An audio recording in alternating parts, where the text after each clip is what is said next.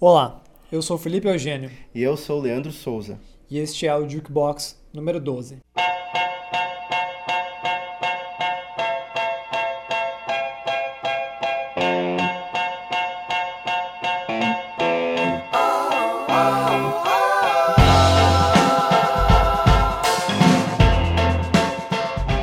Olá pessoal, bom dia, boa tarde, boa noite, seja lá qual for o horário que você está ouvindo o nosso podcast. Estamos aqui no Jukebox número 12. Caramba, da- não- acho que não, não- já passou um ano que existe o Jukebox, mas finalmente fechamos 12, É, né? a gente nem comemorou a data. Gente- Nós somos péssimos com aniversários, né? Ainda mais quando a gente vai ficar auto se auto-celebrando, né? Mas voltamos com um tema que a gente já teve no ano passado, né, Lipe, pra essa edição nova. Dizem que um hábito, né, se cria com 21 dias. O que, que a gente pode dizer de uma pauta que a gente faz segundo ano? Eu acho que, na verdade, nós já podemos estabelecer, acho que vai, vai se tornar uma tradição. Daqui a pouco, vamos dizer quantos anos dura o Jukebox. 2029, a gente vai falar dos discos de 2019, né? É isso aí, a gente tá falando 10 discos, 10 anos. Isso aí. Dessa vez, né? Vamos falar dos álbuns de 2009, né? 10 anos atrás, 2009.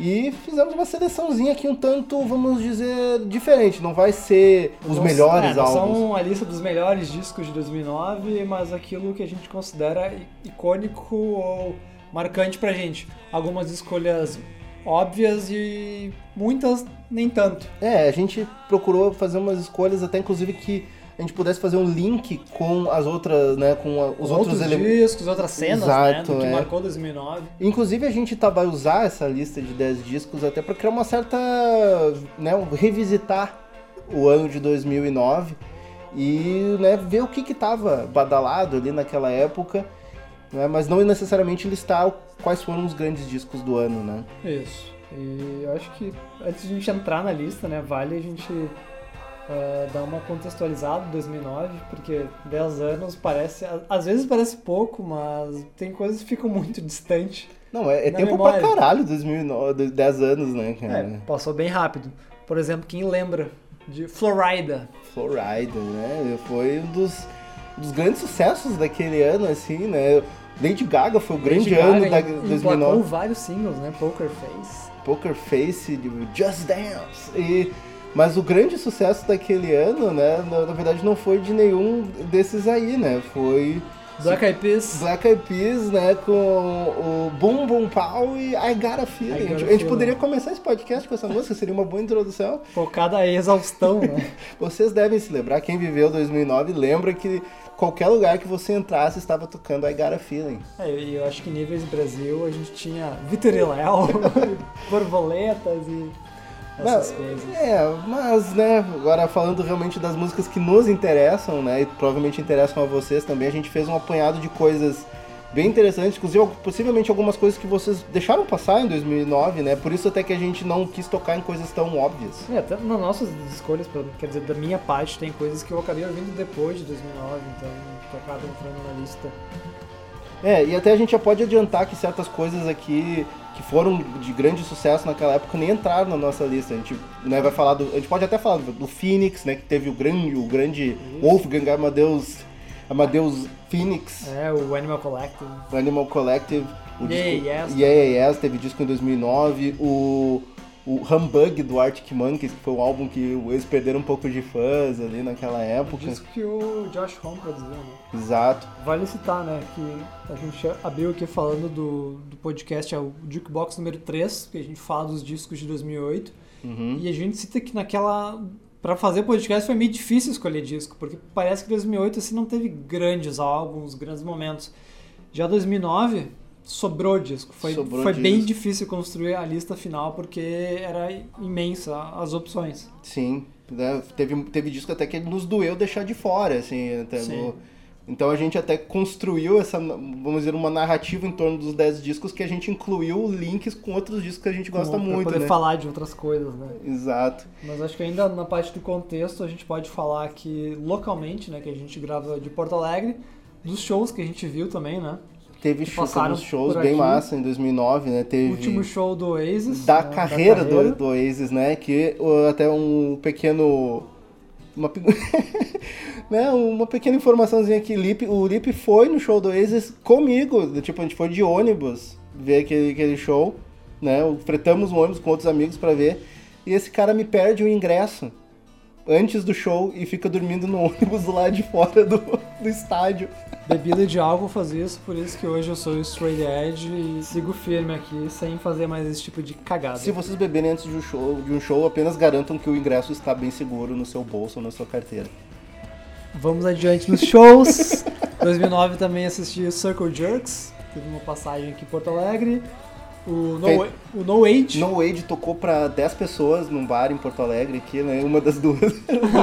duas dessas pessoas eram eu e o Lipe.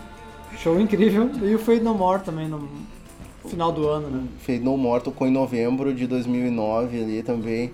Né? Uma das coisas que a gente riscou da nossa listinha ali, né? Do, da, antes de morrer, que é ver o Mike Patton ao vivo de perto. Valeu a pena. Valeu muito a pena ali. Quase estourei meu crânio contra o parapeito do mezanino ao som de cafeína.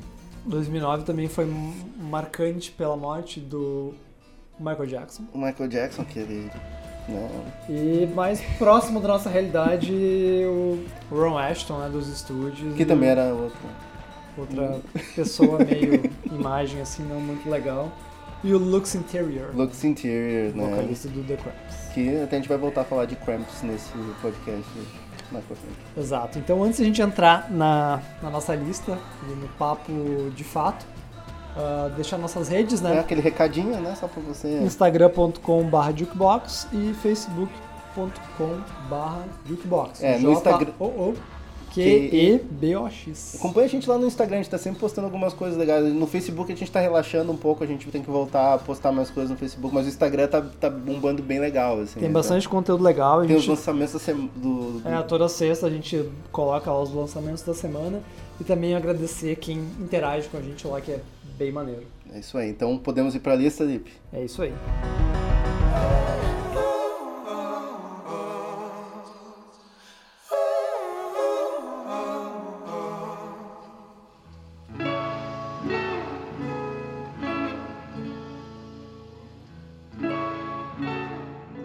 Ok, então vamos começar aí com um pouco de psicodelia, um pouco de folk, um pouco de chamber pop. Difícil categorizar essa banda que nós vamos falar agora, né? Exato, se tem uma forma de definir esse disco é que ele é indefinível.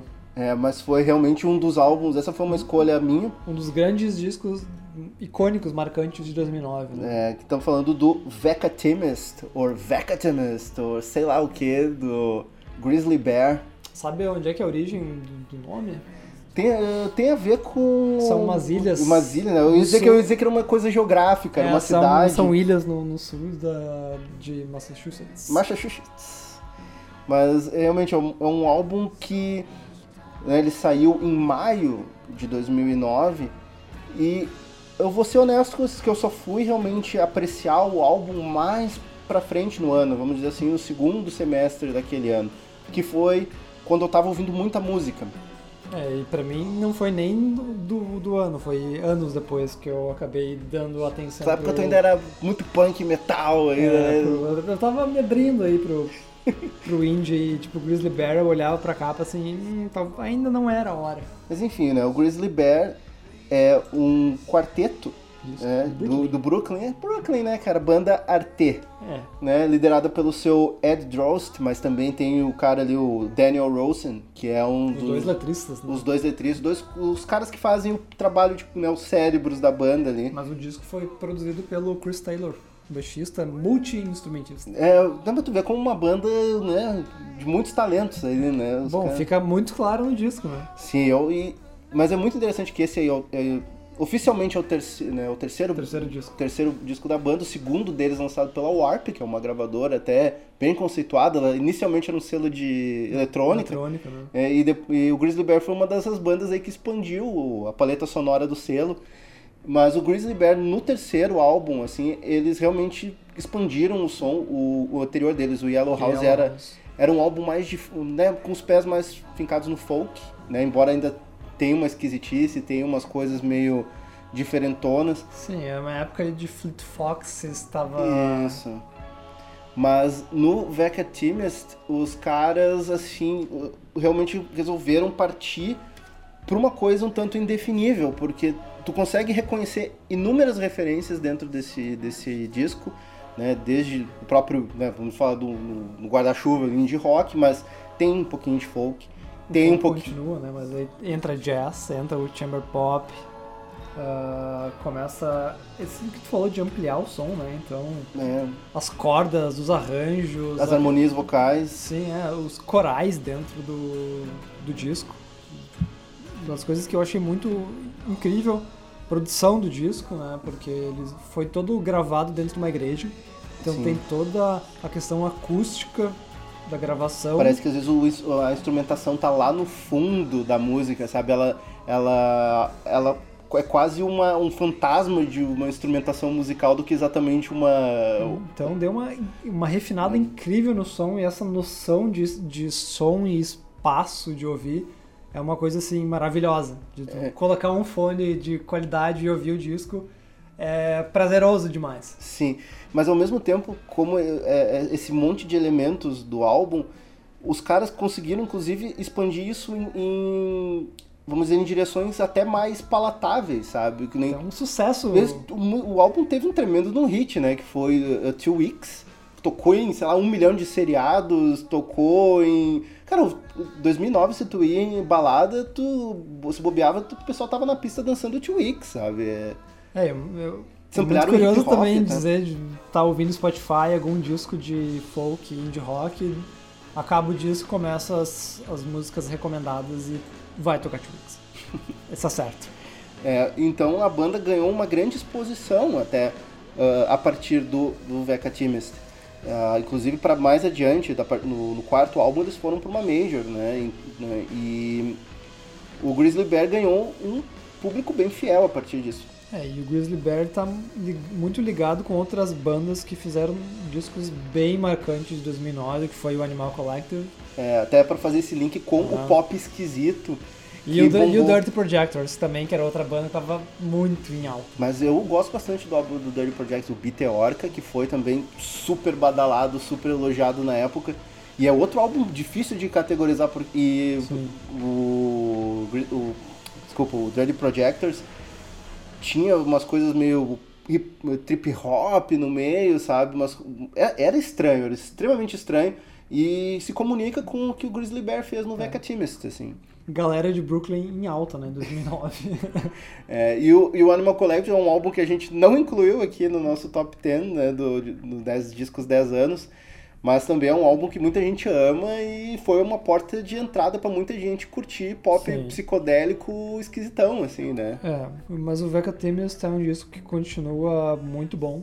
É um álbum extremamente requintado, né? Assim, né? Produção. Não ficou datado. É, não ficou datado. Até porque ele traz elementos muito anteriores do tempo Sim, dele, Sim, né? tu, tu, pode remeter até a Steely Dan, sabe? Aquela coisa caprichada, meu produção requintada, melo melodias vocais super trabalhadas, instrumentação cuidadosa, tudo isso aí, uh, né? Tu consegue pensar elementos de várias coisas diferentes, de várias referências, mas a maneira que ela é montada é algo que tu nunca ouviu, sabe? Tu nunca ouviu algo parecido. Sim, então grande disco de 2009.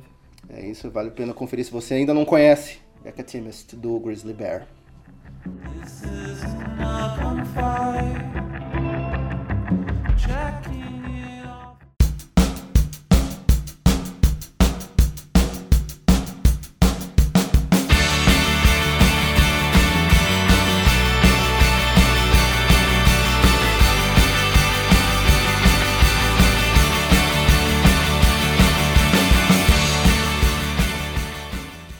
Próximo disco, disco de estreia da banda de Nova York, The Pains of Being Pure at Heart. Chamado de The Pains of Being Pure at Heart. Uh, que quando eu ouvi pela primeira vez, o Lipe até falou, antes da gente começar a gravar, e eu concordei com ele, parece uma banda da Escócia. Sim. Tanto da parte capa do disco quanto o som. Parece uma grande junção de Jesus and Mary Chain com Belly and Sebastian. Exatamente, aí com né, aquele aquele shoegazer pop sessentista com, com vozes fofinhas e... Meio twee. É, meio twee, extremamente dançante. É, sei lá, até o Smiths ali, eu acho como referência. Ah, com certeza. Um noise pop. É, dá pra. Né, tá categorizado, inclusive, aqui, se a gente for olhar no Wikipedia deles, tem noise pop, indie é. pop, noise pop e shoegaze. É eu acho que esse disco de estreia do Pains of Being Pure at Heart é o melhor deles. É, isso. Não é difícil. uh, mas também eu lembro que em 2009 eu ouvi ele assim, era um atestado de cool. Era muito cool naquela época, porque era, é tipo, o... sou antenado, esse disco é muito maneiro. E é um legítimo exemplo do Pitchfork cantando a pedra. Sim. Sabe? É o... Ou vou na onda do Pitchfork também. É, é um legítimo caso, porque o Pitchfork foi o primeiro a falar dessa banda, e daí todo mundo resolveu descobrir a porra do Pains of Being Pure Heart.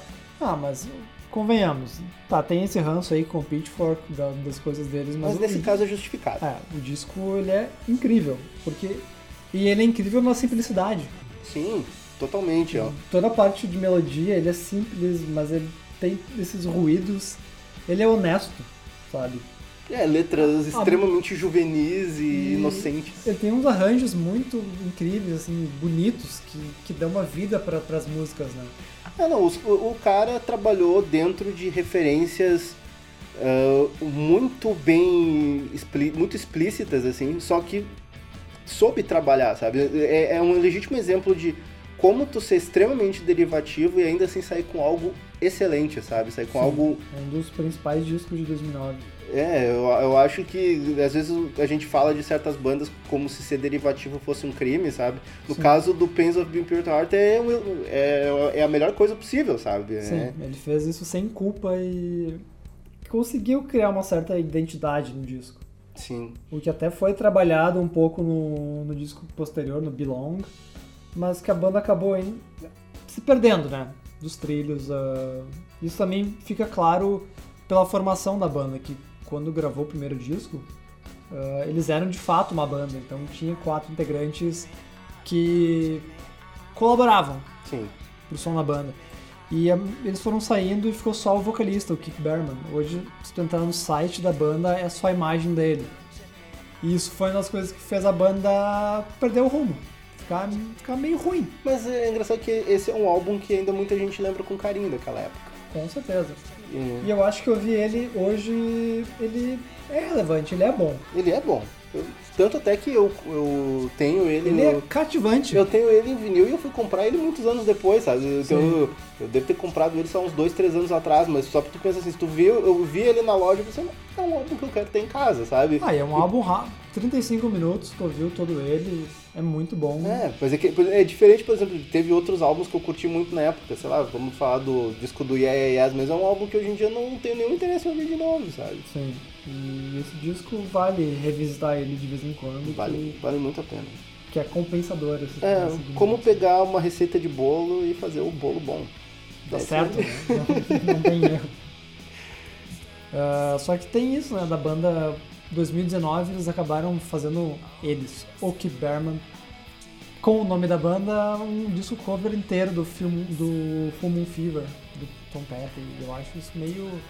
A que ponto chegamos, sabe? Pra tentar manter uma relevância que não existe mais. É desnecessário. É... Muito desnecessário. Meio triste. É, mas enfim, né? Fica aí a lembrança de um grande álbum que né, sempre, né, depois de 10 anos a gente continua revisitando aí e entrou no nosso 10 discos, 10 anos aí, né? 10 anos, 10 discos.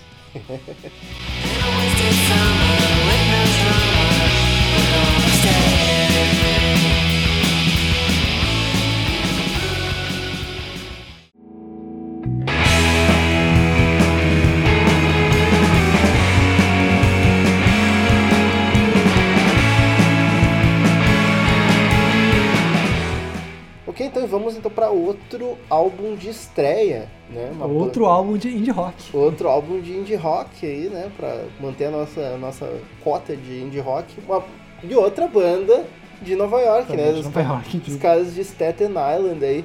O Symbols Eat Guitars. E também, né? O álbum, o nome do álbum, obviamente, é Why There Are Mountains. Mais uma Outro- referência geográfica. out- e outro caso de Pitchfork. Exatamente. E outro caso, vamos falar de coincidências de, de banda com que vai perdendo os integrantes e vai mantendo só um integrante líder, né? Mas- Que é o Joseph D'Agostino. Que é o, né, o, o- é o cabeça da É o banda, cabeça da banda, assim. Eu Só acho que ao contrário do, do Pence, que foi caindo, o, ele conseguiu manter um nível muito bom nos discos que vieram depois. Sim, mas o, o álbum de estreia do Vamos falar do disco de estreia. É, o disco de estreia, que é o que a gente tá falando aqui, né, 2009. É um álbum que dificilmente tu não vai ser impactado logo no primeiro segundo dele, assim, né? É, as influências do indie, do, do indie que o Symbols e Guitars faz é, é jogado na tua cara imediatamente, assim. Os caras bebem na fonte de Beauty Spill, bebem na fonte do Modest Mouse, Do Pavement, Do do, Pavement. Stephen Malcolm, né? Exato. E eles também têm uma certa aspiração para um rock mais apoteótico, assim, sabe? Sim, Que- uma coisa épica. Né? É. Teatral. in- vamos dizer, um indie rock épico, sabe? É. O, o Are Mountains é muito interessante, a faixa de abertura é extremamente... Ela começa explosiva, mas depois ela se constrói melodicamente. E o álbum, repe- não vou dizer que repete essa forma, É, mas não, ele, não trabalha... repete mais essa grandiosidade, todo esse caminho, progressão que tem na faixa de abertura. Mas tem momentos incríveis. Ele trabalha essa ideia de diferentes formas ao longo das outras faixas, né? É, não é um disco repetitivo ah, como o Pains of Being Pure at Heart, o que não é ruim, porque as, as faixas são bem muito inspiradas. Mas o disco dos Symbols Guitars, ah, ele consegue ter uma viagem assim muito massa, porque vai em diferentes ah, cenários, É. diferentes tipos de músicas. É Né? por isso mesmo que eu gosto de fazer essa relação com o Modest Mouse, porque ao mesmo tempo que ele tem faixas que conseguem ser ah, bem popzinho, tipo faixas de 2 minutos, 3 minutos, eles também alternam com outras faixas que são construções musicais mais elaboradas, Isso, que, que momentos- passam 5 ou 7 minutos, sabe? Momentos mais tristes, outros nervosíssimos. É, é uma banda que domi- domina muito bem a questão de assim, tipo, construir uma dinâmica dentro de uma música, uma dinâmica, uma progressão, uma, vamos dizer, uma história, né? Dentro, dentro de uma música. E essa história não, não precisa ser exatamente a letra, sabe? A, a melodia conta uma história, sabe? Isso, e o indie rock quase sempre tá ligado a algo mais simplista, né? Guitarra, baixo, bateria. E, o, e os symbols, eles ampliam isso. É, por isso que a gente até né, tava comentando, que bebe na fonte, por exemplo, de caras do próprio Beauty Spill, que bebia do, do Neil Young, Sim. sabe? E não confundam com progressiva, tá? Pelo amor de Deus. Mas tem uma não tá influência, mas acontece isso, né? Claro, tem, tem progressão, mas não é progressivo, tá? Isso. E- Não é música de 30 minutos. Mas vale muito a pena, assim, eh, né, dar, dar uma curtida nesse álbum, que também foi outro que saiu quieto, né? Chegou a ser lançado eh, independentemente pelos Symbols e Guitars, né? Na, na época. E, daí depois, depois... ganhou atenção e ganhou um contrato. Exato. E depois a banda só foi crescendo, assim, né? Lançou uh, em 2011 outro álbum magnífico, o de 2014, Sailing, depois Lose. que é o meu, vou dizer assim, que eu acho que é o meu preferido deles, é o de 2014, o Aí depois tem o Pretty Years de 2016, que eu gosto muito. Eu, assim, considero porque a banda manteve um nível altíssimo de qualidade. E, e eles assumiram de vez a vibe rock de estádio, né, no Pretty Years, assim. Sim, é o total rock New Jersey. Só que eu, eu enxergo, sim, a banda como não muito famosa, não muito conhecida. Mesmo Uhum. fazendo trabalhos incríveis. Então, acho Sim. que também nossa, nossa função aqui de dê uma chance ouçam essa banda. É, é muito boa. E até foi a nossa escolha, assim, tipo, de termos, assim, de indie rock tradicional, talvez o Symbols e Guitar seja a banda mais indie rock tradicional que a gente tem aqui no nosso, no- na nossa lista, assim, sabe? Ah, e a gente até tirou o lugar de outras bandas famosas do indie rock que lançaram o álbum No mesmo ano, né? O Beat to Spill, que a gente já falou, o Dinosaur Jr., que a gente não falou, mas podia ter falado. Que é um grande álbum Farm, né, daquele ano. Já o do Beat Spill, eu acho que é o pior disco da carreira do Beat Spill, de É, um 2009. disco bem... né, É, eu esqueci o nome agora, There alguma coisa. There's No Enemy. There is no enemy, esse mesmo. E teve o do Wilco também, que foi outro álbum Bem fraquinho. mais ou menos. É, o Wilco só foi se recuperar no seguinte ali, que o The Whole Love. Então, uh, o que a gente consegue ver de 2009 é que grandes nomes do indie rock uh, lançaram disco no ano, mas o, o grande destaque do rock independente ficou para as bandas, digamos, novas. E, e, aqui dois casos de estreantes, né? O Pains e o Symbols of Guitars. É, então, né, se você também não ouviu falar do, do Symbols of Guitars, checa lá Why There Are Mountains. Você não dificilmente vai se arrepender. É, então vamos lá pra, pra prova, vamos pro som. Exatamente. O que a gente vai ouvir aí, Leandro? Pra abrir, é, a gente, eu quis fugir um pouco da obviedade do, do com o Grizzly Bear, né? Que Two Weeks seria muito fácil tocar, todo mundo fazendo. então eu acabei escolhendo a minha faixa preferida do Beck Timist, que é While You Wait, While You Wait for the Others. E prestem atenção na guitarrinha também, a guitarrinha fantasma desse, dessa música que é muito massa. Depois? Depois é outra escolha uh, minha, né? Sim. A faixa This Love Is Fucking Right, né? Do álbum do Pains of Being Pure at Heart. A melodia pra sair aí pulandinho pela, pela sala, onde quer que você esteja. E o muito repetido aqui, faixa de abertura dos Symbols Guitars and the Hazy Sea. Essa música é massa demais.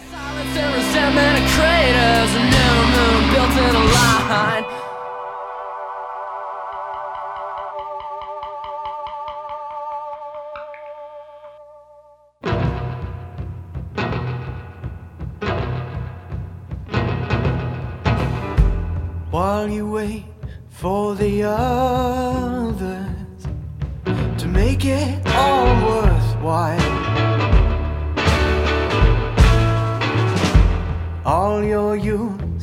pretensions are weighing on my time.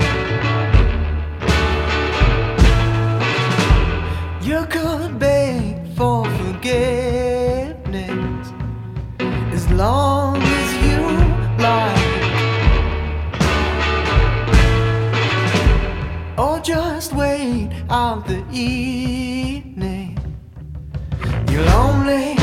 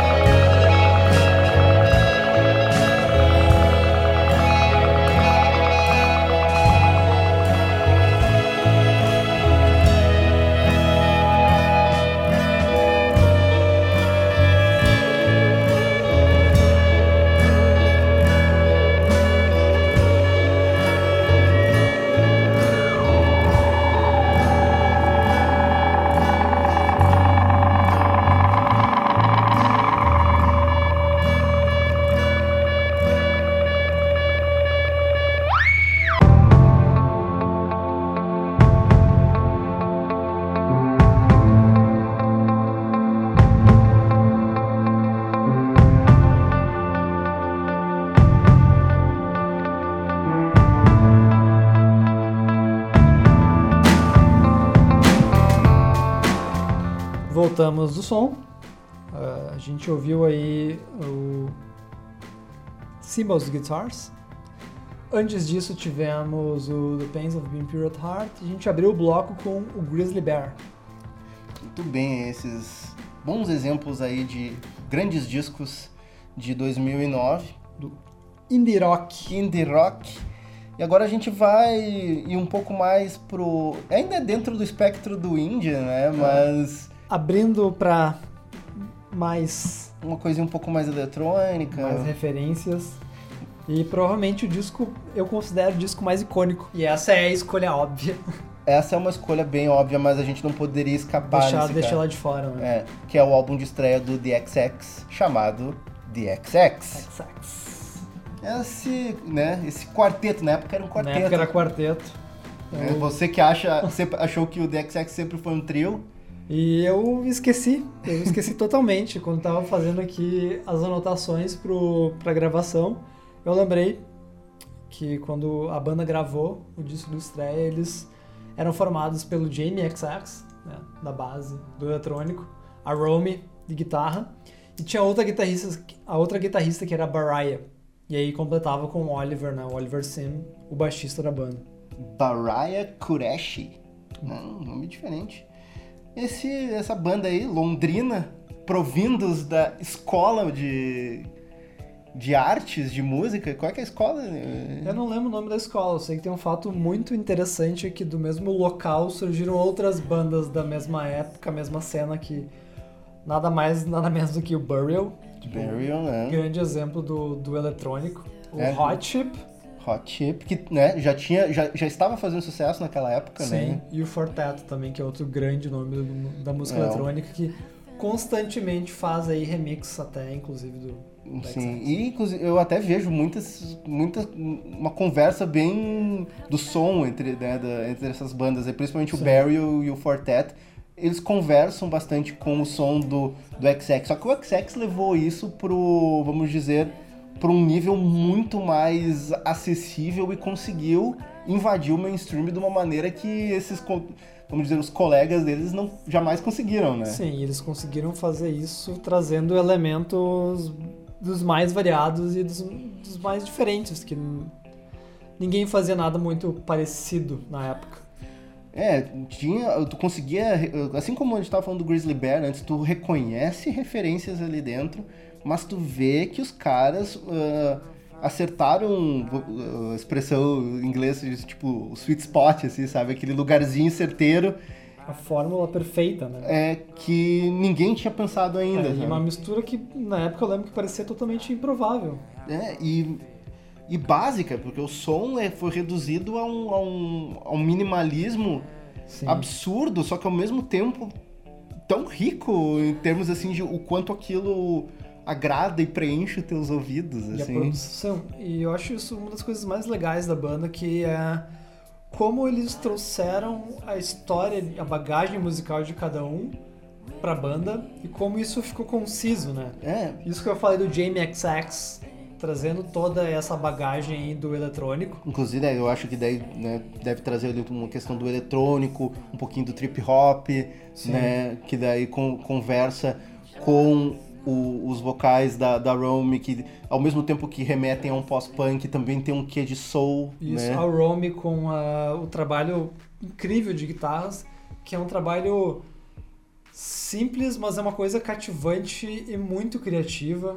E aí, sei lá, The Cure, a, a Silksy and the Benches, que é muito claro. Ah, e o Oliver com a- o swing, o gingado, a coisa mais R&B.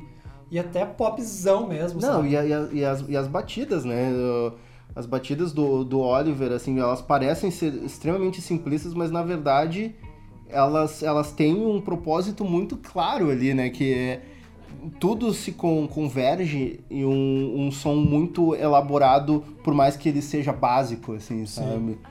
Ah, E essa mistura fez eles explodirem em 2009. né? Sim. Foi uma coisa incrível. era comercial de TV, é ah, novela da Globo, Seriado. seriado, até tava vendo aqui, até a, a Euro 2012 tava usando música do XX como, sei Bom. lá, pros compactos. Eu me lembro que tinham. a- A Globo fez um compacto de melhores lances do Brasileirão de, sei lá, 2010, 2011, ao som de intro do The XX. Bom, Intro é a música que em 2009 e 2010 bombava com os publicitários fazendo videocase, sabe? Exatamente, era intro bombava em todo lugar e nas festas. Sem contar a pista, né? Não, e nas festas, no momento que tocava a intro de Crystallized, assim, a gritaria era generalizada dentro da, da pista de dança, assim, era, Sim. era impressionante. É, esse disco de estreia saiu pela Young Turks, um selo bem importante, né, de, de música eletrônica. Que é do conglomerado da, da, da Beggars. da Beggars, né? Ah, e por mais que o disco seja, a gente já falou aqui, icônico, marcante, ah, a gente revisitando ele deu uma sensação meio de hoje ouvir ele meio datado. Sim. É, eu acho que é, É, meio, semelhante é a... muito som da época. É muito semelhante a outros álbuns da época. Por exemplo, em 2009 também teve o álbum de, de estreia do Passion Pit, que eu acho um baita Manners. de um... Manners. É, eu Isso. acho um, um baita de um álbum que rendeu uma cacetada de hits também, né? Sim. E tocava nas festas à torta e direito. Mas era uma coisa muito com mais elementos, né? Não, com certeza, o som era mais... Mas era, meio que o, o, o Phoenix também dessa, dessa onda aí, eletrônico indie né, grandioso, pista, assim. É. O XX, ele, o som não poderia ser mais diferente do que esses outros, mas eu faço mais essa relação com o, a época, sabe? Assim, de Sim. ser, tu ouve algo e tu automaticamente atrela a época, sabe? Sim, mas é muito interessante também como a banda fez essa leitura porque eles evoluíram, né?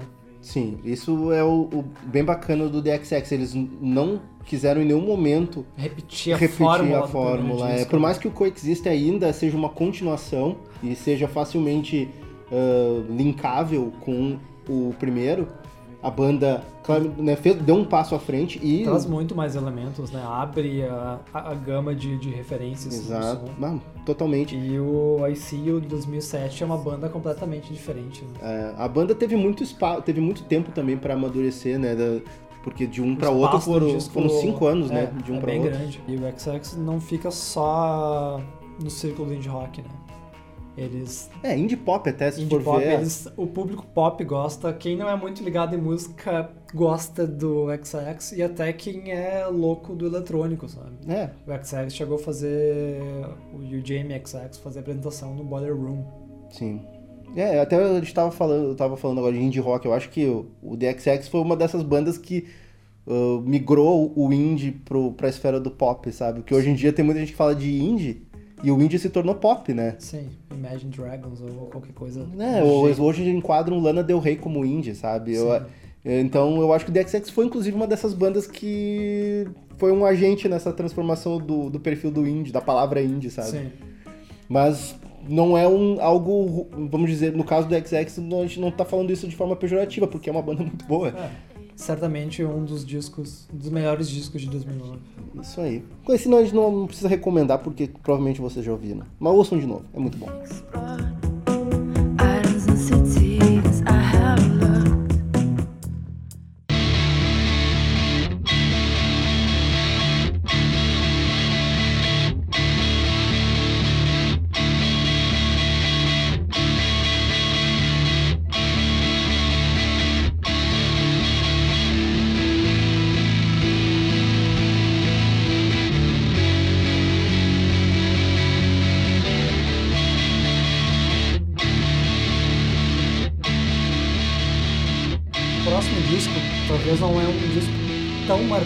De 2009 para o público em geral, para as grandes listas. Mas quem apresenta esse programa é eu e o Lipe.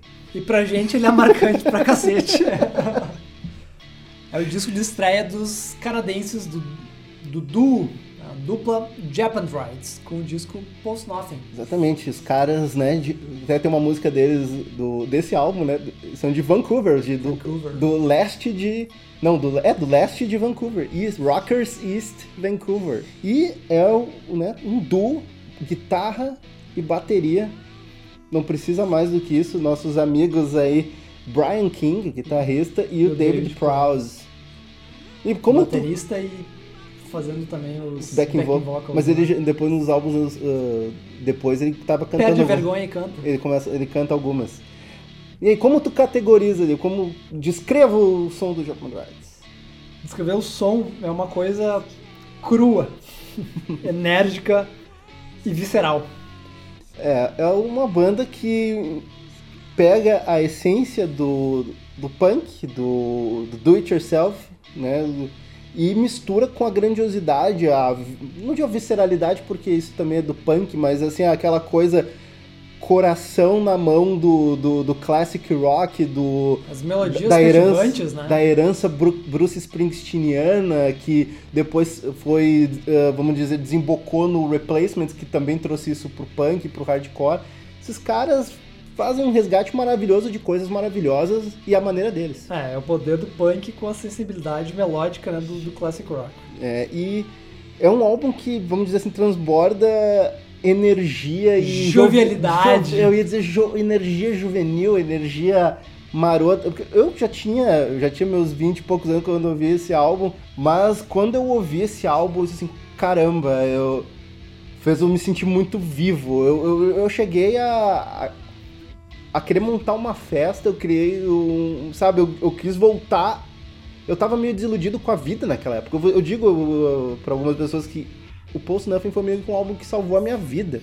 Porque ele fala disso assim, de. Ele joga a pessoa pra cima. Às vezes as letras parecem até meio rasas. Sim. Mas Sim, são. juvenil, né? Mas são gritos de guerra, sabe? Assim, e, e justamente essa é a questão muito fácil. Os vocais parecem gritos de guerra, né? Sim, os. Uou, uou! É o aquele chamado e resposta, sabe? Do, os caras cantando em uníssono, não tem harmonia vocal, é, é os dois cantando na mesma melodia, que é convidando o pessoal a cantar junto. Sim, eu acho uma das coisas incríveis da banda é que, enfim, bateria, guitarra, eles conseguem preencher bem o som. Ah, por mais que o Post Nothing, ouvindo ele hoje, soa meio agudo demais, né? Ah, mas a gente teve sorte de ver show deles e o negócio foi incrível. Só o que a guitarra e a bateria conseguem fazer. Então, o os níveis de guitarras, camadas em cima, como consegue dar uma sustentação no som, né? Sim. Post Nothing foi gravado com dinheiro do, do bolso, né, da dupla, e eles estavam prestes a terminar a banda, já estavam de acordo. Já tava desiludidos, É. tinham lançado. A banda já existia desde 2006, se não me engano, tinham lançado uns, uns quantos singles. Até na cena local eles eram relativamente conhecidos, né? É, mas nada assim de fa- de fazer muito barulho. E sabe Deus como eles foram parar no ouvido de alguém do Pitchfork. Exatamente. Olha o novo. Pitchfork aí de novo. E E, bom, o- a primeira música surgiu lá com Best New Music e ao mesmo tempo a NME já espalhou eles para toda a Europa. E aí veio o disco e eles ganharam de novamente o selo de Best New Album. E aí a banda simplesmente explodiu, decolou. decolou, é. E os caras. Não, não vamos dizer assim que tipo, se tornou uma grande banda, mas a banda né, começou a excursionar o mundo. Os caras realmente passaram a viver de música. E estão nativo até hoje. É, e na época o Lo-Fi tava meio em alta, digamos, que tinha o No Age. A gente já Sim. falou em outros Só, podcasts. só que o, O, o Waves também, né? o Waves, é, tinha essa cena, só que o Japan Droids trouxe isso para um nível muito mais, vamos dizer, Acessível. sentimental. eu ia, Sentimental eu ia dizer ah, assim. Boa expressão. Eu acho porque o, por mais que o No, Way, o no Age e o Waves tinham a agressividade, tinham a visceralidade, Estética, né? é, o Japan Droids tinha um sentimento, sabe, que essas outras não tinham. Que é aquele, aquele lance assim, apelar pro. Era um, vamos dizer um pouquinho emo, sabe? Aquele, aquele o, o lado punk, punk romântico, sabe? Sim, e isso ficou muito claro nos, nos álbuns que vieram depois, né? É, e, e daí até mais puxaram ainda mais a referência também de eh, questões tipo Bruce Springsteen. Ó, o Springsteen de novo. É, cara, eu amo Bruce Springsteen, Eu não, também. Vou, não, vou, não vou mentir. Então esses caras aí, eh, eles chegaram, né, chegaram num, num ponto ali com, com esse punk rock deles que ninguém tava fazendo na é, época. E com os- aqueles refrões pegajosos de cantar junto. É, e, e até eu como fã de Husker Du e Replacements ali, eu acho que dessas bandas que surgiram aí na última década, o Japan Droids foi a que mais conseguiu chegar perto da sensação que eu tenho ouvindo, por exemplo, um, um Replacements. Assim. É, e eu vi o Post Nothing hoje, 10 anos depois. Pelo menos a minha sensação, eu toco ele e eu me sinto muito jovem. É, dá, dá, daquela sensação, o sangue ferve, tu quer cantar Oh, junto. Eu tô vivo, sabe? É um bom disco pra ouvir enquanto tá dirigindo. A banda continuou, continua nativa, inclusive hoje eles lançam um disco pela Anti, né? Anti. Anti. Anti, antes era pela Polyvinyl. E já né, consegue até ser headliner em alguns, em alguns lugares. Então, pô, né, nada mal pra uma banda que quase acabou. Sim, e o disco de estreia foi- catapultou eles, né? De uma É. forma Eu até- até- interessante. Eu cheguei a fazer uma camiseta do It Yourself do Post Nothing, cara. Isso indica que eu. né, isso é um atestado que eu gosto pra caralho desse álbum. Então, se você ainda não ouviu, é, dá uma chance. Eu. Se você não gostar, vem falar comigo depois aí a gente conversa.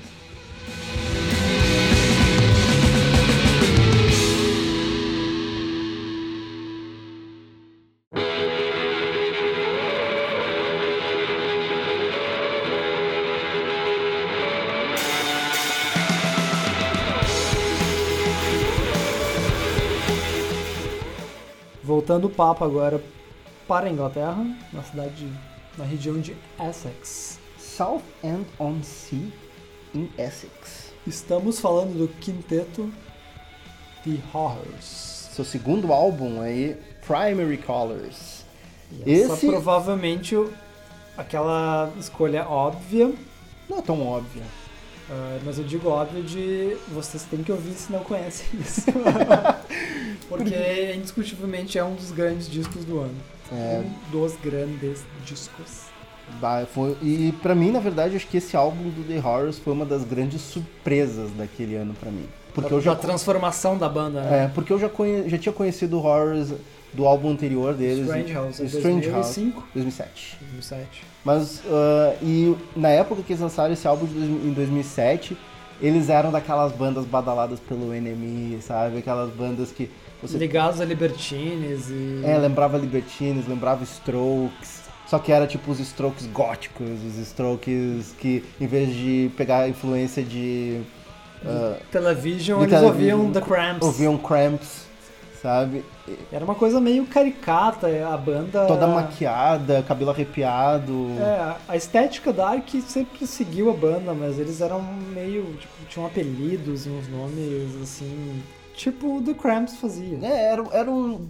Era um, vamos dizer, um post-punk com um pouquinho de rockabilly, com aquele som, aquele teclado que emulava um som de órgão, sabe? E não era ruim, mas não era assim tão digno de nota. Era É. legalzinho. Tem, tem bastante gente que gosta e acaba não gostando do que veio depois. Pois é, e daí, em 2009, quando eu fui ouvir a, a primeira faixa, eu me lembro, acho que foi até o, o Leandro Vignoli que disse assim, cara, ouve a nova do The Horrors, que tá outra coisa. E daí quando eu ouvi a música, que foi, né, Who, Can Say, eu tipo assim, eu, eu caí pra trás, não, não literalmente, mas eu, mentalmente eu literalmente caí pra trás, sabe? Porque, Por quê? por quê? Ah, cara, os- ah, tudo que era soturno e caricato antes se tornou soturno de verdade nesse novo Sim, álbum da banda. sombrio, né? Virou sombrio de verdade. Os caras, o que antes era Cramps se tornou Echo and the Bunnymen, se tornou Jesus and Mary Jesus Chain. and Mary Chain. Com My Bloody Valentine, claramente, né? É, se tornou The Cure. O que antes era teclado órgão de igreja se tornou um, um teclado fantasma e etéreo e disintegration, sei lá, sabe? É uma- Sim, ao mesmo tempo que eles botaram krautrock, que ficou marcado também nos, nos álbuns seguintes. E a psicodelia deles, que era aquela coisa garageira, virou uma coisa esfumaçada. É, eu acho que saíram da garagem e foram pra caverna, né? Alguma coisa assim, né? Por- Porque E realmente. é isso que torna o disco incrível, um dos grandes discos né, de 2009. Eu acho que eles perderam o medo de, de ir pro post-punk realmente, né? O, o true post-punk, sabe? Sim, mas com aquele elemento shoegaze barulhento, esfumaçado. É, que- O legal do Primary Colors, que eles lançaram inclusive pela Excel, né? Então os caras tinham o respaldo de uma grande gravadora, é que teve um reconhecimento bem interessante na época que saiu o Primary Colors. E inclusive foram indicados, né, ao Mercury Prize, ao Mercury Que é Prize. a principal premiação né, da, da música britânica. E então, né, e o, o álbum lançou, o primeiro single desse álbum do, do Primary Colors não foi Who Can Say, né? Eu, eu até fui conferir agora, foi See Within a Sea, que é a música fa- mais a densa. que, que fecha o disco. Né? É uma, fa- um épico de quase oito minutos, né? É, e esse disco é incrível com a música de abertura e a música que fecha. São duas faixas assim incríveis. É, é um, é um álbum. Não que- só as duas, né? O, recheio. É, mas é que é um álbum que o tempo inteiro te envolve numa atmosfera, sabe? Então, uma, atmosfera própria. nuvem de, de barulho e, e sombras. É, e. Né, e Eu acho que como- como a capa, a, a capa, de- passa totalmente a imagem do disco. É, a capa, se vocês dão uma googleada agora e vejam a capa desse álbum e, e com uma imagem vocês podem ter uma ideia do que que do eu que, acho que se legal trata também assim. a, a brincadeira do nome, né? Primary Colors. Eu não consigo enxergar muitas cores no disco. É, eu, tô falando, eu, eu enxergo cores, eu só não enxergo formas desse álbum, porque ele é muito Embaçado. é, ele é embaçado, mas num bom sentido. Essa coisa de falar de cores sinestésica, o, o The Horrors acaba ficando mais colorido nos discos que vêm depois, que eles acabam trabalhando a psicodelia ah, e a música até é um pouco mais eletrônico e deixa aquela coisa gótica vai aos pouquinhos saindo, mas não sumindo completamente. Ah, Eu acho que eles vão. É uma é- coisa, é uma coisa que marca, né? Eu acho que é uma banda que não, Estética que, não, que não se contenta em ficar parado num, num lugar, sabe? Eles, eles vão agregando elementos a cada disco, mudando uma coisa ali, se transformando em, outro, em outro momento lá. De fato, em 2009 a gente tinha outras bandas que faziam post-punk como White Lies, que era É. um disco de estreia, ah, Twilight Sad, que a gente já falou inúmeras vezes aqui. E que lançou um grande disco naquele ano. Sim, mas o, o Horrors fez o, o principal, talvez, disco de pós-punk e shoegaze, e hoje quando a gente para pra ouvir ele, ele é um disco, acho assim, irretocável. Eu acho que foi um dos primeiros que a gente lembrou quando tava fazendo essa lista até, né? Sim, não- com certeza, acho que no começo de 2009 o Primary Colors vem É. topo, assim, as escolhas. Então, Primary Colors aí do The Horrors. E agora, vamos de música. Isso aí, pra abrir então, a gente vai com o hit, né? É. É o hit, né? Um de tantos, né? Crystallized, do XX. Depois disso, aí, Japan Androids com a nossa querida faixa, o clássico Young Hearts Sparkfire. Tente não cantar junto no refrão. É, tente, tente não sair chutando as- a mobília da sua casa enquanto ouve, assim. E depois a gente ouve Who Can Say, do The Horrors. E tente não ficar em posição fetal ouvindo essa música.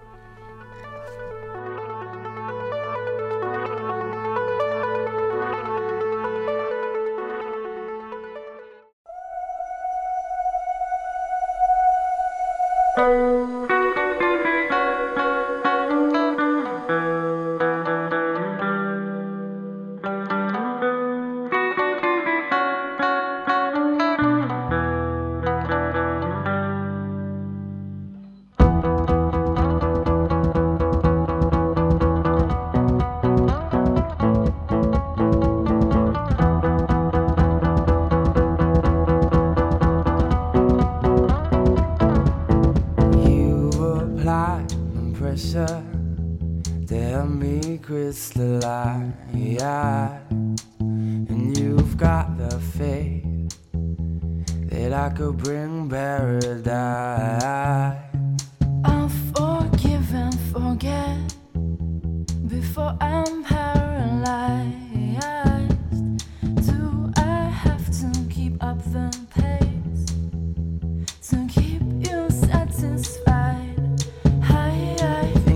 Gotten closer to the sun.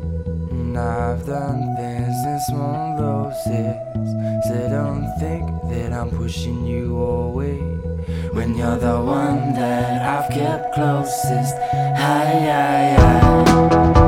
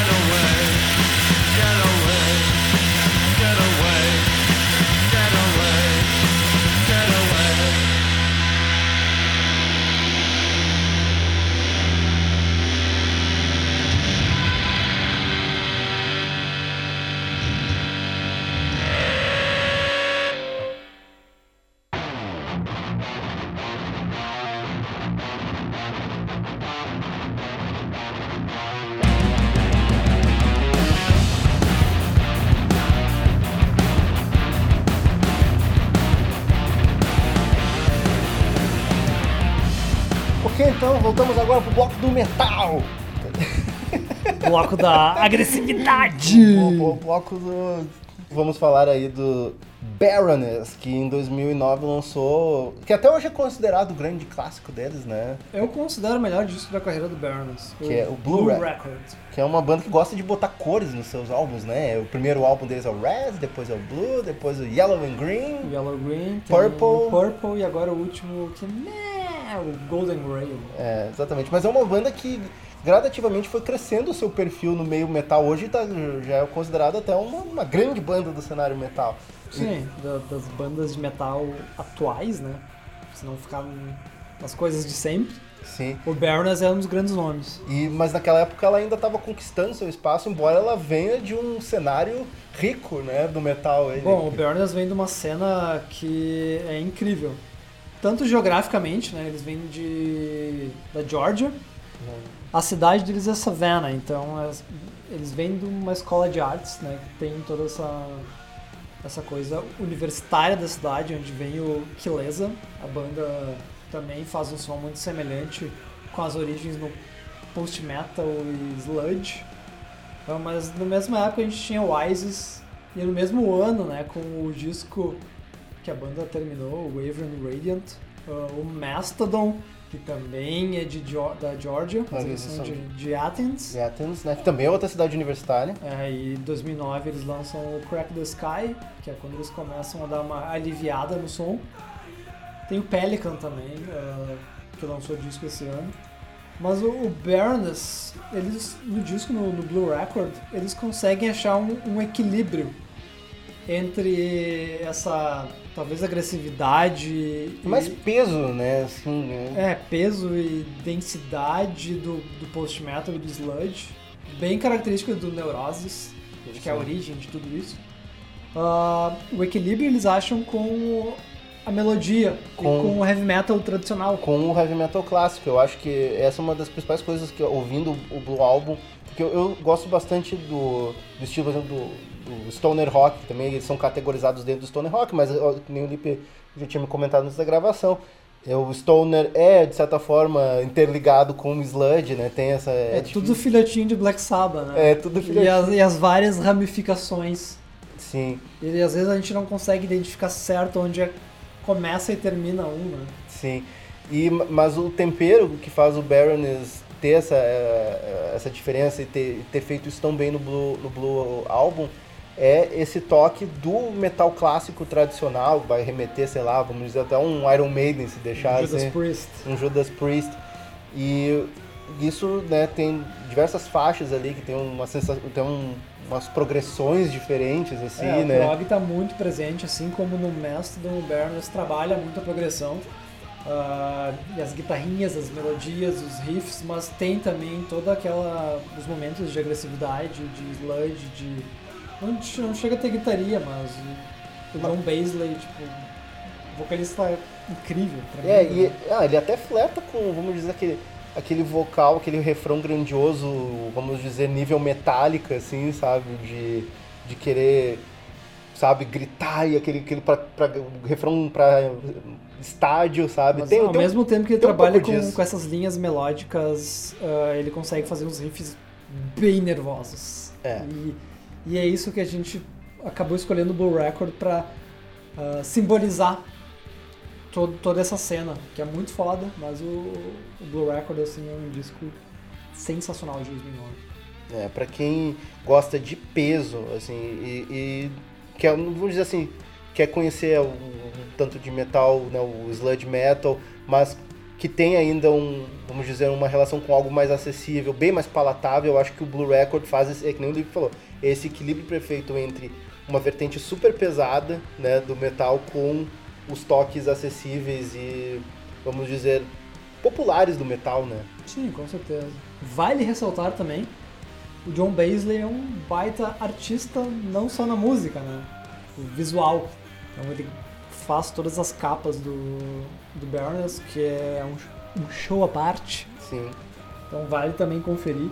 Entretanto, Contudo, o Baroness esse ano decepcionou a gente bem forte. É, e eu acho que nem é tanto culpa das músicas, é culpa. Não, é a produção que é terrível, o que é um ponto muito forte do Blue Record. Então, então vamos ouvir o Blue Record, né, cara? Bom, Pessoal, se você não ouviu o Blue Record, dá o play lá. Depois do podcast, obviamente.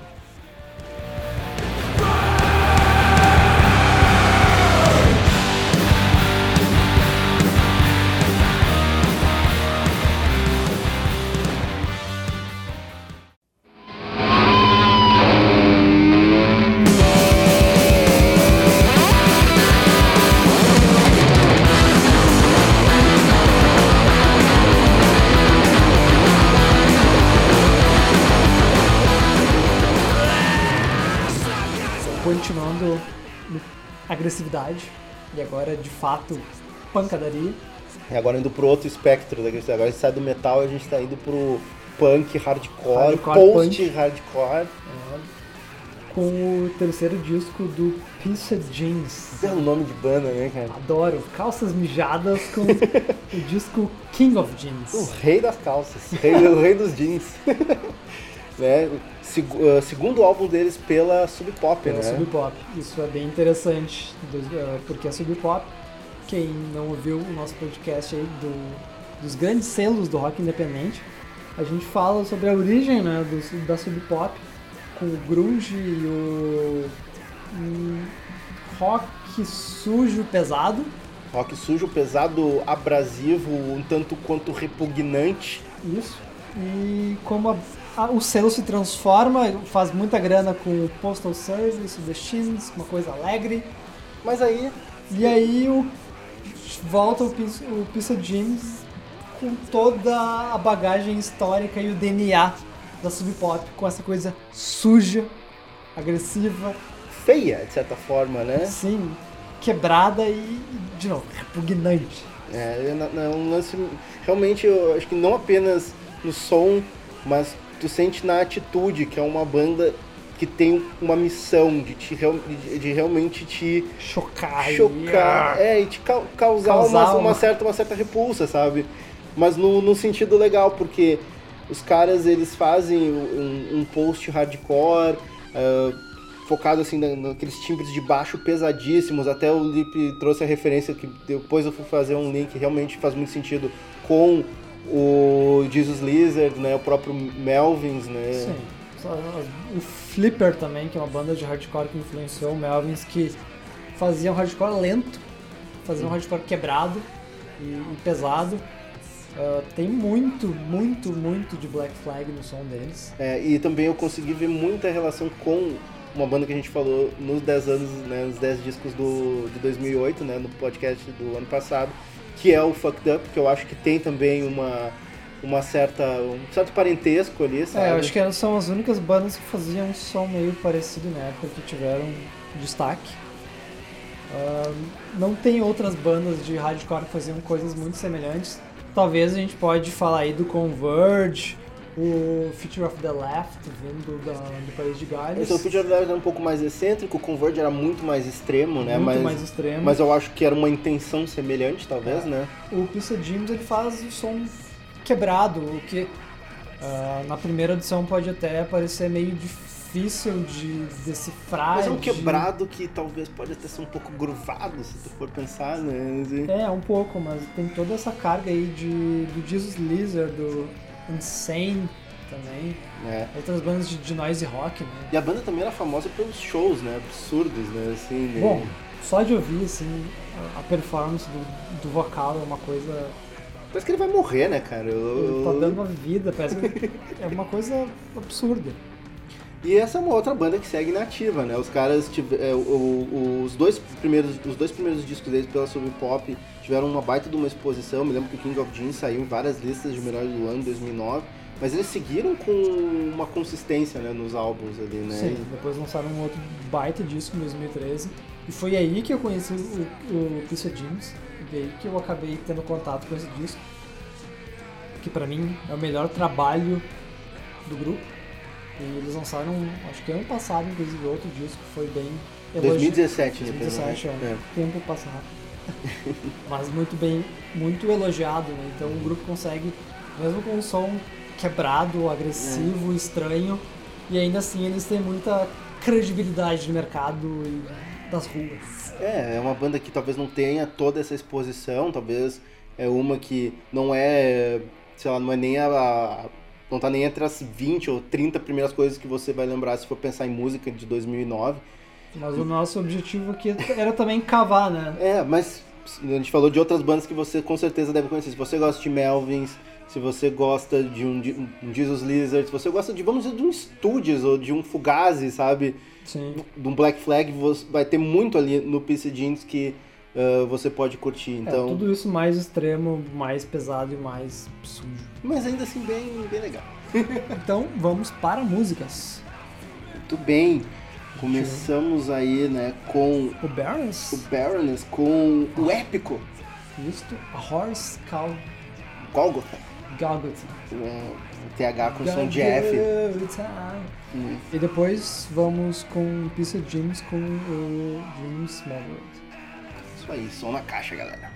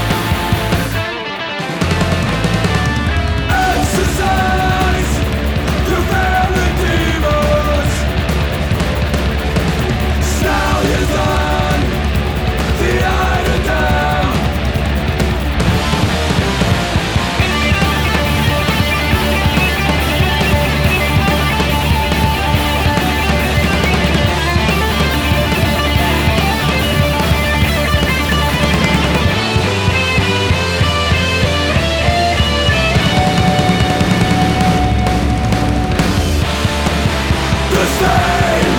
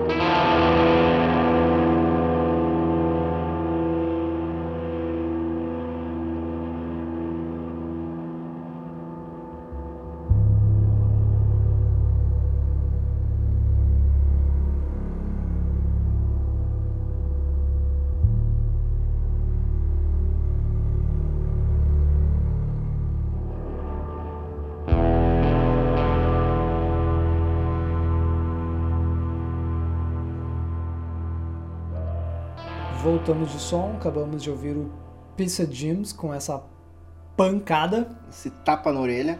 E antes a gente ouviu o já citado épico do Baroness. Isso aí, dois grandes expoentes aí do rock mais agressivo de 2009, um pro metal, o outro pro punkzão hardcore poderoso. E discos nem tão. O Baroness é icônico e o Pizza Jeans nem tanto. de Mas, 2009. mas mais que vale a pena conferir. Com certeza. Mas Se agora, a- agora, Se né? a gente teve o bloco de pancadaria. agora, é o tarja, agora é o bloco Tarja Preta do nosso programa, né, Lipe? É, eu nem sei como a gente vai conseguir descrever isso, mas a gente deixou essas duas escolhas pro fim porque o bicho vai pegar. O único lugar possível pra largar, falar dessas bandas e dessas músicas seria no final. É, O lance é o seguinte, a gente vai falar e aí a gente deixa pra vocês decidir se vocês querem ouvir ou não. É. Pra começar, continuamos no metal, né, Lipe? Mas um metal, assim, ó, que é pra poucos. É, o metal é a origem, mas ah, a gente vai muito mais longe no experimentalismo e avant-garde. Nós estamos falando do. Sun, que se escreve... Sun. Sun, Tem a grafia oh, estilizada com sun e um O. E três finais de parênteses. que- Isso. E sabe, sabe de onde é a origem disso? Eu não. É da marca de amplificadores da Sun, que tem esse símbolo. E, bom, amplificadores explica muito o som da banda, né? Exato. O, o Sun é um projeto aí de um duo muito maluco, né? O seu, Do Greg, Greg Anderson e, e o seu Stephen O'Malley. Que são os fundadores do selo do Southern Lords. É que eu acho que ninguém ia querer lançar o que eles fazem, cara, porque... o- Na época não, né? Hoje com certeza. Hoje, com certeza. Não, inclusive, quando eles, lançaram em 2014 o álbum deles com o... Eles lançaram um álbum pela 4AD, né, cara? Com Scott Walker. Com o Scott Walker. ah, né? Fi- Finado Scott Walker, né? Mas... Mas ah, como definir Sun, se para quem não conhece? Cara, eu vou deixar pra ti, né? Define aí.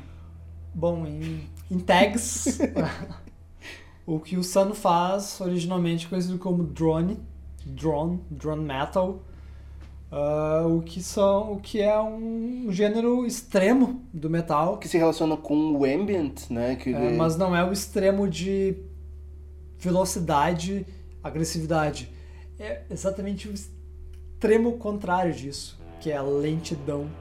peso, e peso, lentidão, com um efeito muito menos de querer te... De certa forma ele te espanca, mas na verdade é mais, um, é mais que ele te esmaga, né? Assim, Isso, então são acordes que duram uma eternidade com uma vibração que chegam a cansar o corpo. É, é por isso que a gente até tinha Graves a extremos. Por isso que eu tinha falado até do ambient. E são, pais, de certa forma, são paisagens sonoras, né? Ah, do que exatamente melodias. A melodia existe, mas ela progride de uma maneira que só, só eles sabem Sim. o que, que como É um, explicar. digamos que um ritmo que a mente do ouvinte comum, e a gente ouve música tradicional, não consegue identificar muito bem. É, e mas né, a gente não falou do álbum, a gente só tava falando da banda. A É, gente a gente, tu pediu pra introduzir, falando de Sun, tá, a mas gente tá até agora falando disso. Mas 2009, então eles lançam o disco que pra mim é muito icônico, que é o Monolith and Dimensions. que é um álbum ambiciosíssimo, né? Inclusive é considerado um álbum duplo, né? O- Ele é, ele é um vinil duplo e cada faixa ocupa um lado. Sim, eu acho a faixa mais curta desse álbum tem tipo nove, Nove minutos. minutos. Então você já tem uma ideia do que, que você tem pela frente quando resolve encarar o desafio de ouvir né, não apenas o Monoliths and Dimensions, mas um álbum do Sun, né? Isso. O Sun, ele pega, falando aí de origens, o tipo de música que o Earth começou fazer no início dos anos 90, né? Né? Inclusive era, eram da Sub Pop, né? É, mas eles levam, acabaram levando isso para um extremo. ah, e aí, muito ligado também com o metal e black metal, onde o, o Earth não, não fazia muito é, esse, essa ligação. Sim.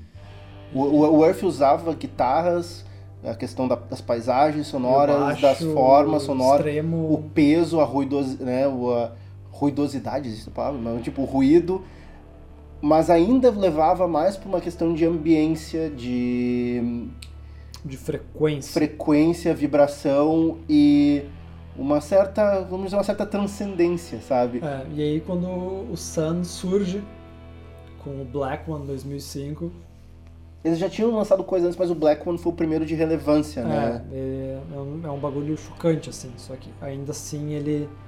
Tem muita gente que curte o, o, o Black considera o melhor disco deles, mas digamos que ele era mais minimalista, porque ele era muito focado na guitarra e no baixo Uhum.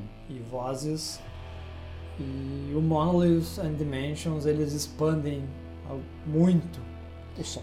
Eu acho que eles levam finalmente o, o som deles pro, né, claro que preservando o, o compromisso deles com o metal, assim, sabe? Só que eles levam para um caminho até que se, vamos dizer assim, se relaciona com o que o Earth queria fazer. Essa coisa mais transcendental, sabe? Essa coisa que às vezes é agressiva, mas em outros momentos, vamos dizer, é etérea, te, É, te eleva. tu, se tu fala de, transcender, de transcender, eles também fazem isso com, com as barreiras de gêneros. Isso. Porque é muito legal o que o Sun faz, porque eles fazem um tipo de som que tá ligado ao metal, mas eles já de cara, eles digamos que selecionam o público, porque quem vai ouvir isso tem que estar com a mente muito aberta, não, não é o tipo É. de... E eles claramente nos títulos da música, inclusive, eles fazem uma relação com outro gênero que também quis trabalhar em um certo momento na época que o jazz era super experimental e queria trabalhar com questão de ambiência, com questão de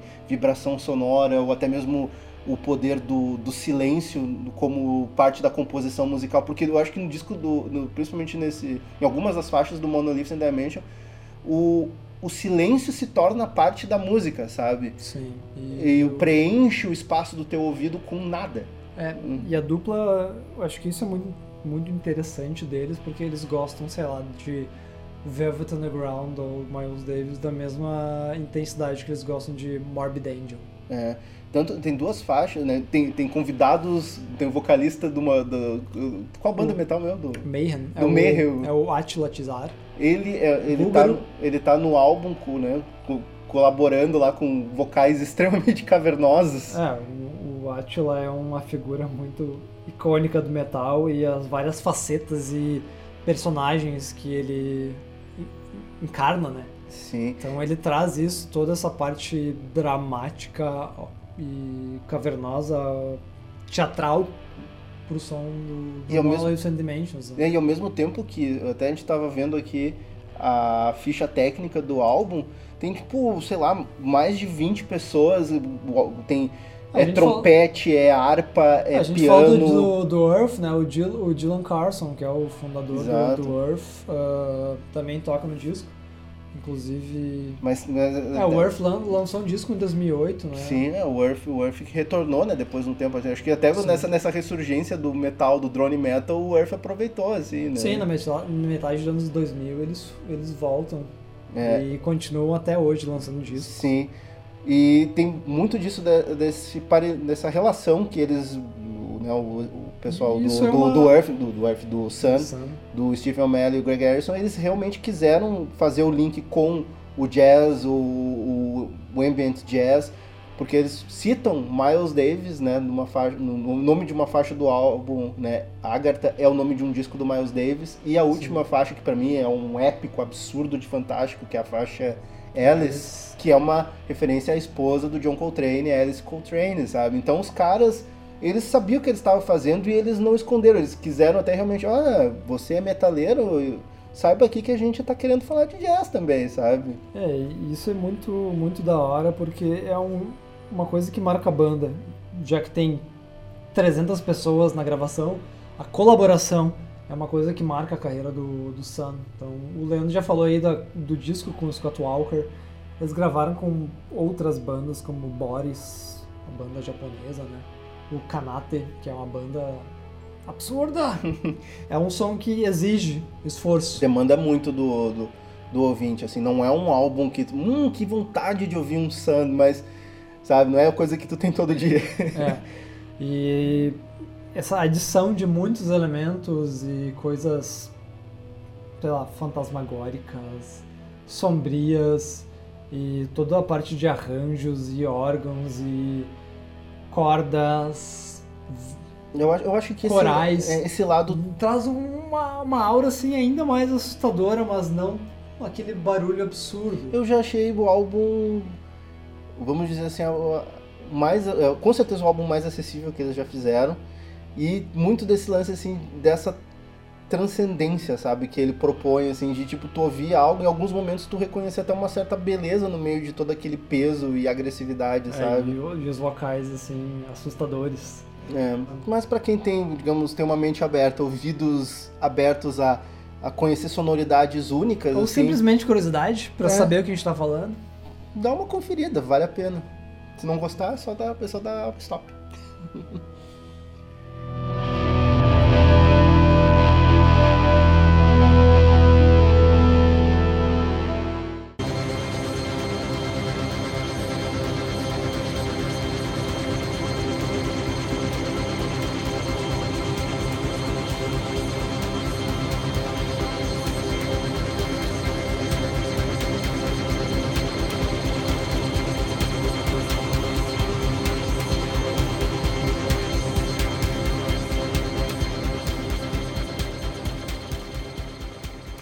Então agora continuando aí na parte tarja preta e tanto Loucuras. de- densa, agressiva, vamos falar de um outro lançamento que foi, até de certa forma, bastante falado em 2009, mas restrito a alguns círculos, né? Tipo, quem gosta de música experimental, música mais abrasiva.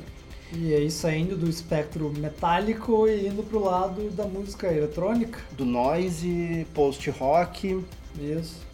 Estamos falando do Fuck Buttons, Com o disco Tarot Sports. Tarot Sport, segundo disco da banda, né? Britânica, né? Britânica, os caras Dupla. ah, são de Bristol, né? Uma cena que tem já uma... Um histórico, né, de música eletrônica. Sim, inclusive Bristol de onde saiu o Massive Attack. E Portishead. E o Portishead, né, cara? E esses caras aí, o som deles é definido, inclusive, pelas bandas preferidas de cada um deles, né? É um duo, né? Os dois caras aí ficam mexendo nos botãozinhos, né? e, na, e na- nas chavezinhas. É o Andrew Hung e o Benjamin John Power. O- Quais as bandas preferidas deles? o Hang, ele é fã de Aphex Twin, E o Power é fã de Mogwai. Cara, eu Compartilha comigo a banda preferida. E essa defi- isso simplesmente define o som da banda. É muito incrível. uh, Isso a gente, na verdade, era algo que já tinha passado pela minha cabeça ouvindo a banda. E agora, quando a gente estava fazendo essa pesquisa para saber um pouco mais, né, até para poder fa- falar aqui no podcast, aparece isso no, no que a gente leu de matérias dos caras e disse assim: Meu Deus, fechou todas, porque é exatamente isso que passa pela cabeça ouvindo. São batidas eletrônicas, uh, né, com tão tanto dançantes. Isso, é. Toda a construção, elementos, é tudo eletrônico, né? Até.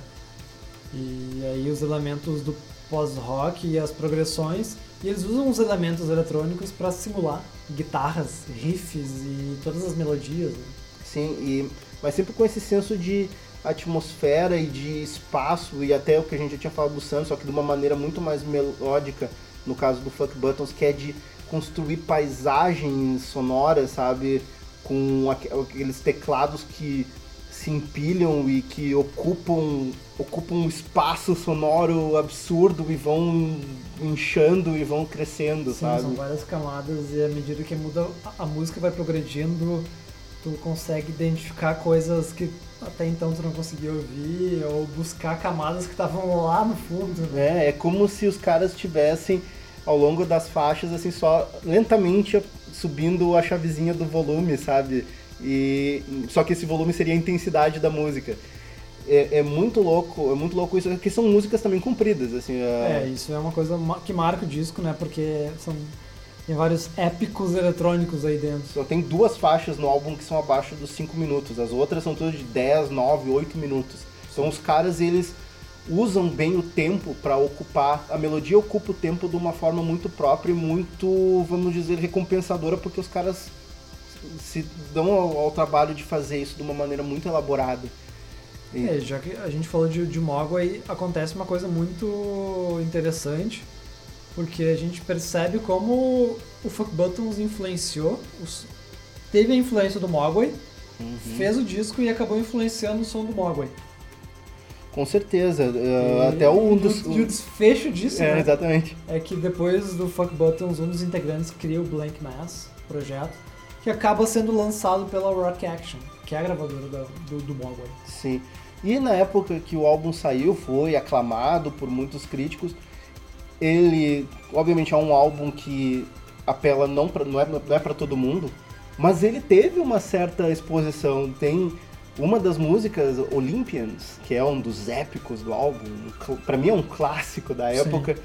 uh, chegou a ser usado em comerciais, chegou a ser usado na cerimônia de, de encerramento das Olimpíadas de Londres em 2012, sabe? Então, os caras tinham esse certo, esse, esse certo, essa certa visão de que um som mesmo tão elaborado, tão, vamos dizer, ahn, denso, né? Sim.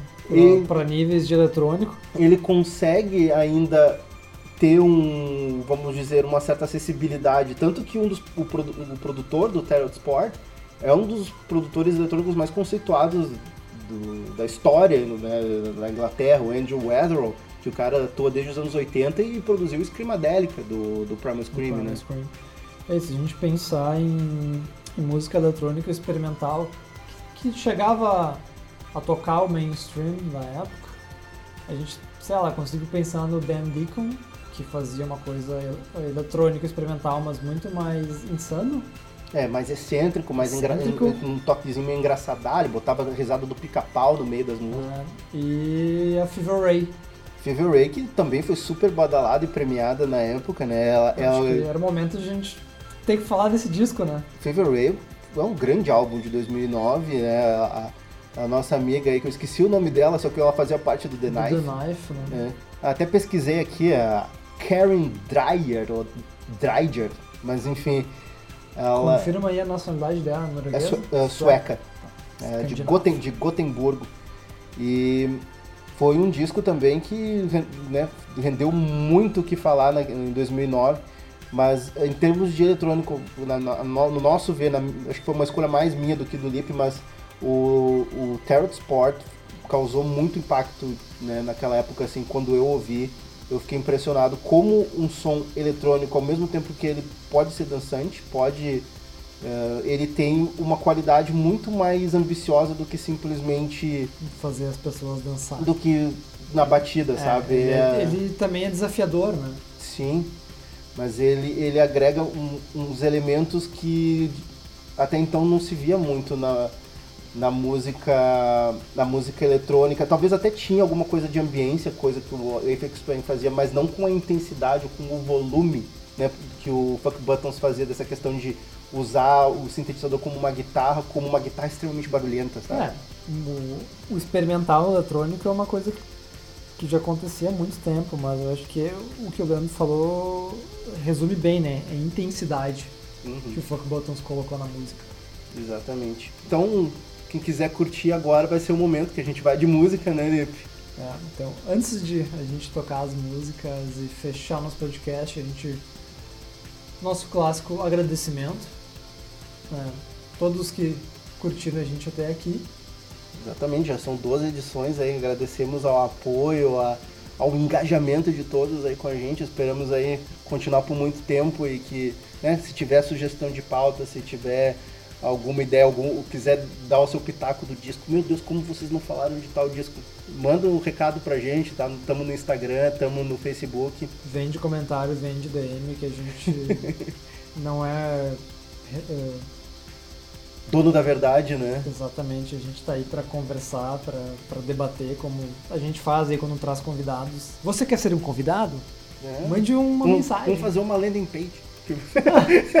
Quer ser um convidado do do É, novamente deixando nossas redes, né? instagram.com.br jukebox J-O-Q-B-O-X. e o facebook.com também barra jukebox. Nós estamos presentes no Spotify e no Mixcloud.